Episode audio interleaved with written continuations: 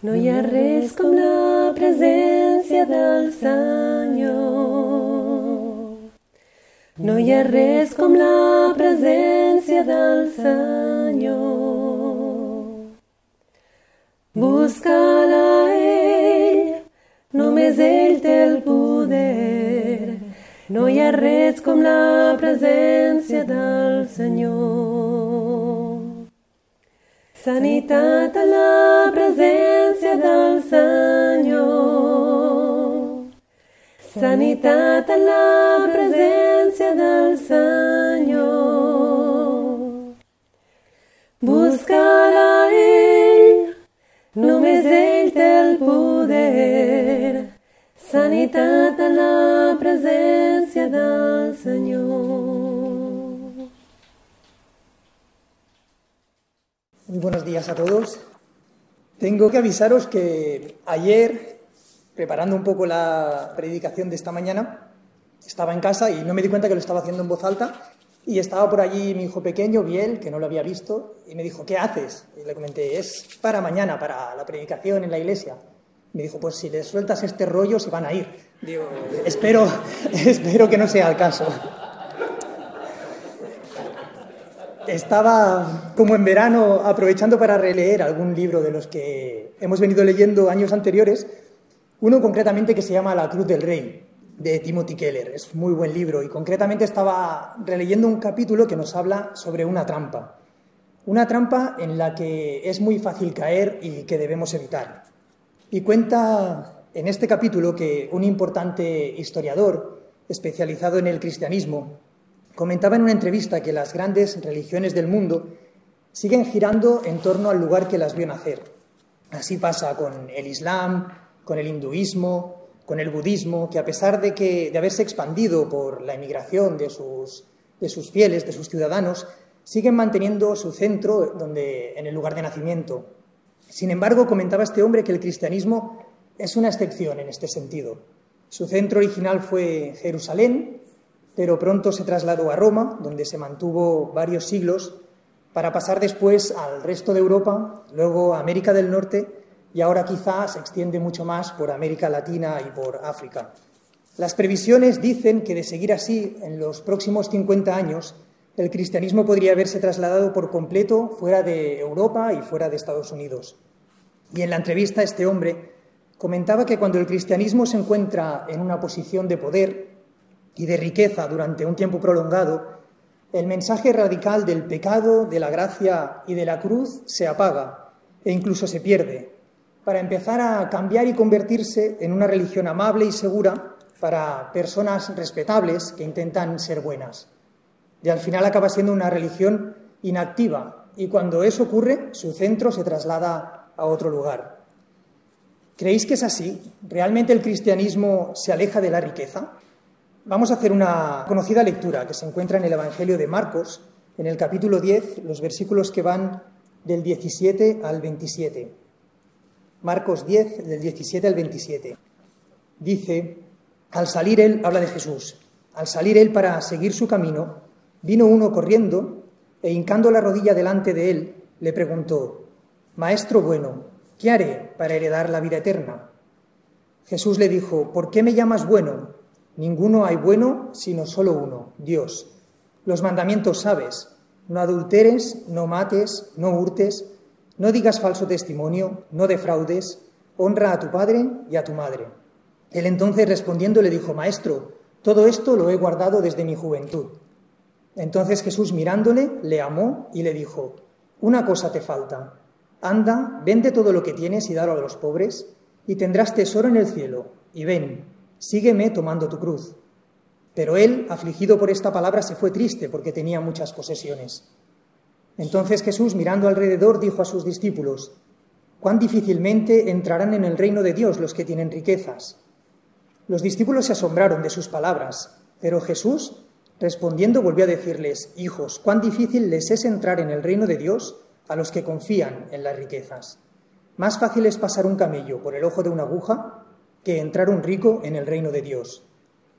Ellos se asombraban aún más, diciendo entre sí, ¿quién pues podrá ser salvo? Entonces Jesús mirándolos dijo, para los hombres es imposible, mas para Dios no, porque todas las cosas son posibles para Dios. Hay una filosofía política y económica que sostiene que no se puede acumular mucho dinero o grandes riquezas sin aprovecharse de los demás, y por ello consideran la riqueza una injusticia. En el texto que hemos leído queda claro que este no era el sentir de los discípulos, que le preguntan a Jesús, si él no puede salvarse, ¿quién podrá? No veían las riquezas como algo malo, sino como la recompensa a un comportamiento moral. Aceptaban la idea de que si vivías una buena vida, Dios te recompensaría con mucha prosperidad. Pero ¿la cosa es tan simple? ¿Acumular riquezas siempre es algo malo? ¿O por el contrario, la riqueza siempre es fruto de comportarse como es debido? La reacción que tiene Jesús nos muestra que él no suscribía estas respuestas simplistas. Parece que para él tener riquezas no era necesariamente el fruto de explotar a nadie, pero tampoco era necesariamente la recompensa por la bondad de una persona. Lo que hace Jesús con este hombre es mencionarle algunos de los diez mandamientos, y parece que con ellos incluye algunas preguntas. ¿Has defraudado a alguien? ¿Has robado? ¿Te has aprovechado de los demás? ¿Les has quitado cosas que eran suyas? El joven contesta que no, que nunca ha cometido ninguno de esos pecados, que ha guardado los mandamientos desde siempre. Y es curioso porque Jesús da por buena su respuesta. No le llama mentiroso, sino que acepta que eso haya sido así. Parece que estemos ante una gran persona. Y sin embargo Jesús le dice que le es más fácil a un camello pasar por el ojo de una aguja que a un rico entrar en el reino de Dios. Realmente es una conversación extraña. Estamos hablando de una persona que es rica, joven y buena. O sea, que desde cualquier punto de vista diríamos que es un hombre que lo tiene todo. Sin embargo, no era así. Había corrido a Jesús para preguntarle ¿qué debo hacer para heredar la vida eterna? Cualquier judío devoto de la época sabía la respuesta a esta pregunta. En este caso no existían escuelas que difiriesen en el asunto. Obedece todos los mandamientos y evita el pecado. Seguro que este joven ya conocía esta respuesta. Entonces, ¿por qué acudió a Jesús a preguntarle? Porque le faltaba algo, siempre falta algo. La afirmación de Jesús en su respuesta, una cosa te falta, se lo confirma. Ni el haber tenido éxito con el dinero, ni el haber tenido éxito en el plano social, ni en el moral, ni en el religioso, puede llenar esa sensación de que todavía nos falta algo.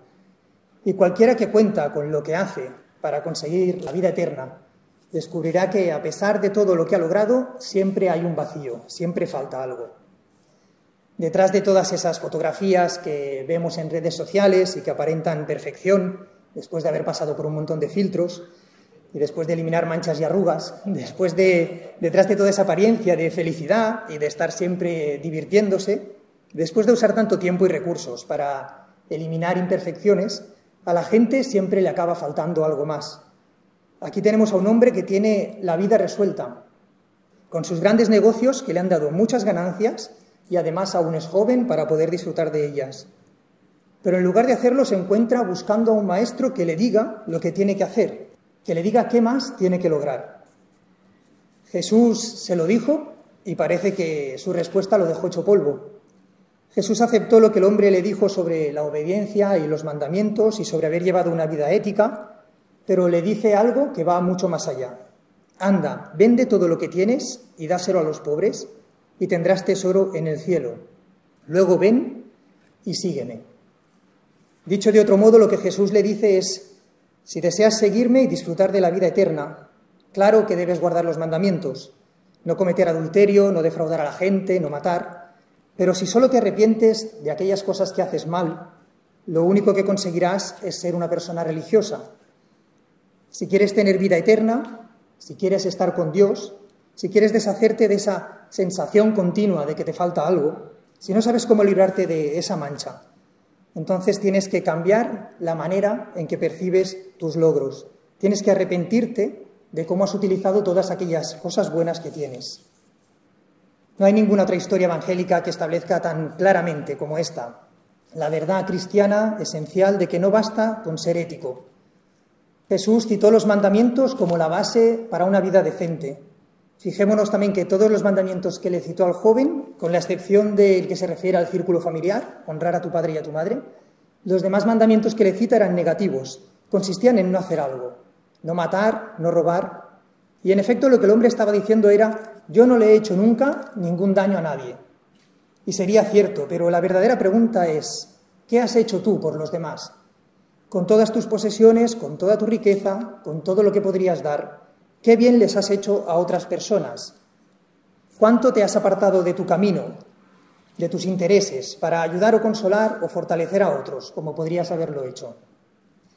La respetabilidad en su conjunto consiste en no hacer nada malo.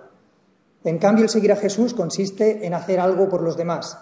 De ahí era precisamente donde este hombre, como yo y como muchos, fallamos. Así que en este pasaje Jesús le dice al hombre: has puesto tu fe y tu confianza en tu riqueza y en tus logros, y eso es lo que te está separando de Dios. Imagina la vida sin dinero. Imagina que ya no tienes nada, lo has dado todo. No te queda ningún excedente, ninguna herencia, ningún sirviente, ninguna mansión, y ahora soy yo todo lo que tienes. ¿Podrías vivir así? ¿Cómo respondió este hombre ante las palabras de Jesús?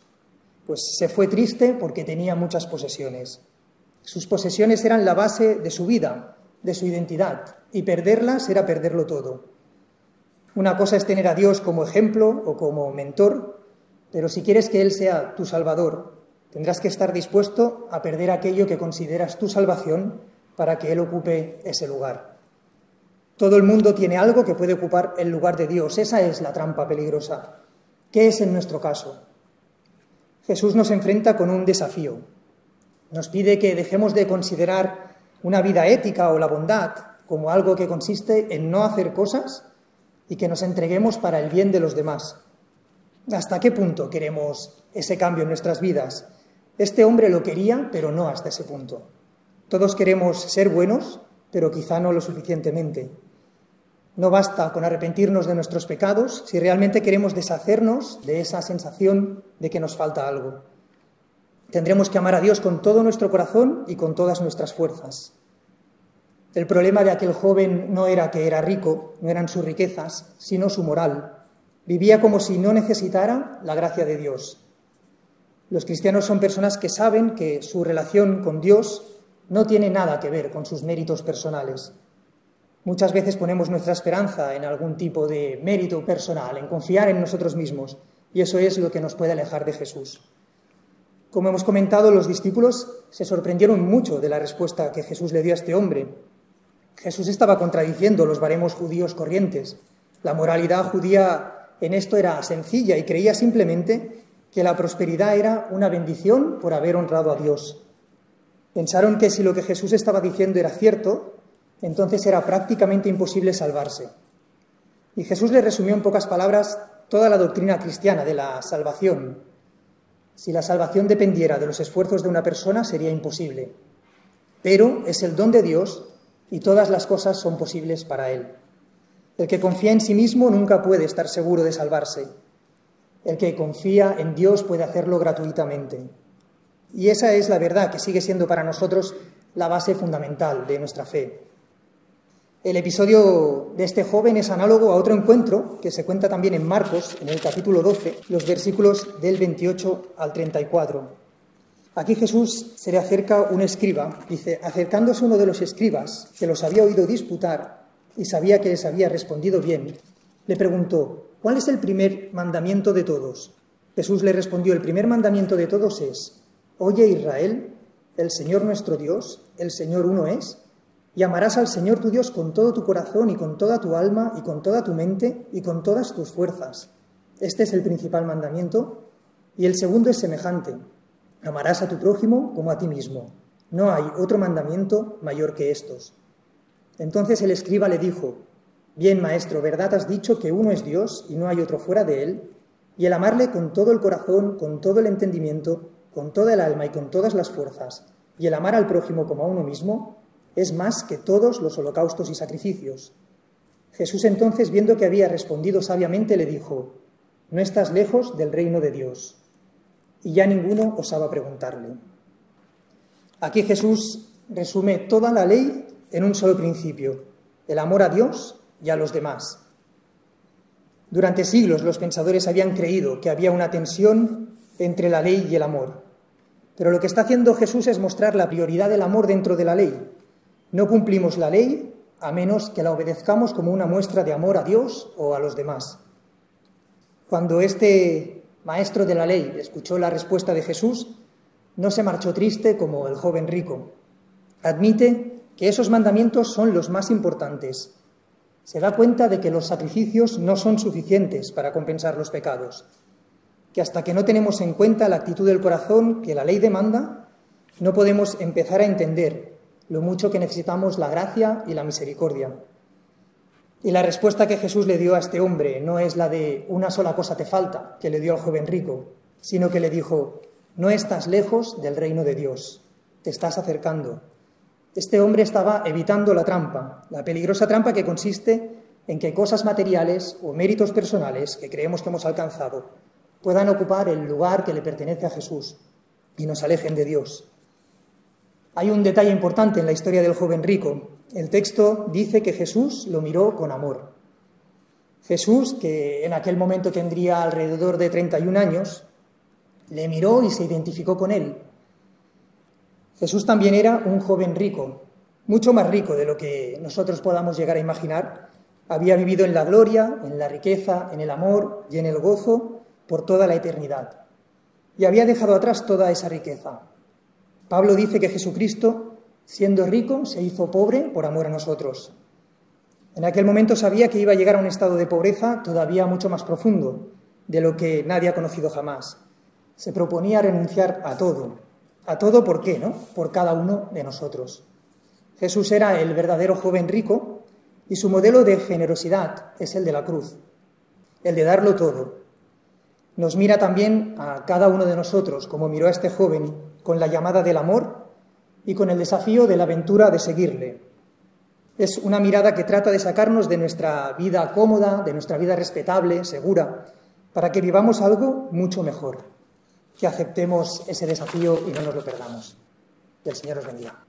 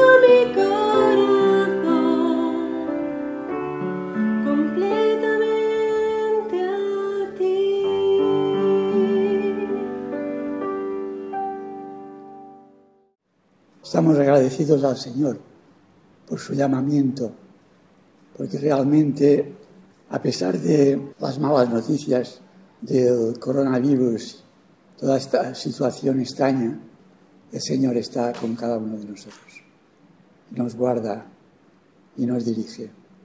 Así pues, hermanos, es un gozo poder compartir ese evangelio, esa buena noticia, que a pesar de las malas noticias, podemos confiar plenamente en el Señor. es el maestro y es el que nos enseña. Así pues, dice el apóstol, orad por nosotros, pues confiamos en que tenemos buena conciencia, deseando conducirnos bien en todo. Y os ruego que lo hagáis así, para que yo sea restituido más pronto. Y el Dios de paz, que resucitó de los muertos a nuestro Señor Jesucristo, el gran pastor de las ovejas, por la sangre del pacto eterno, os haga aptos en toda obra buena, para que hagáis su voluntad, haciendo Él en vosotros lo que es agradable delante de Él, por Jesucristo, al cual sea la gloria por los siglos de los siglos. Amén.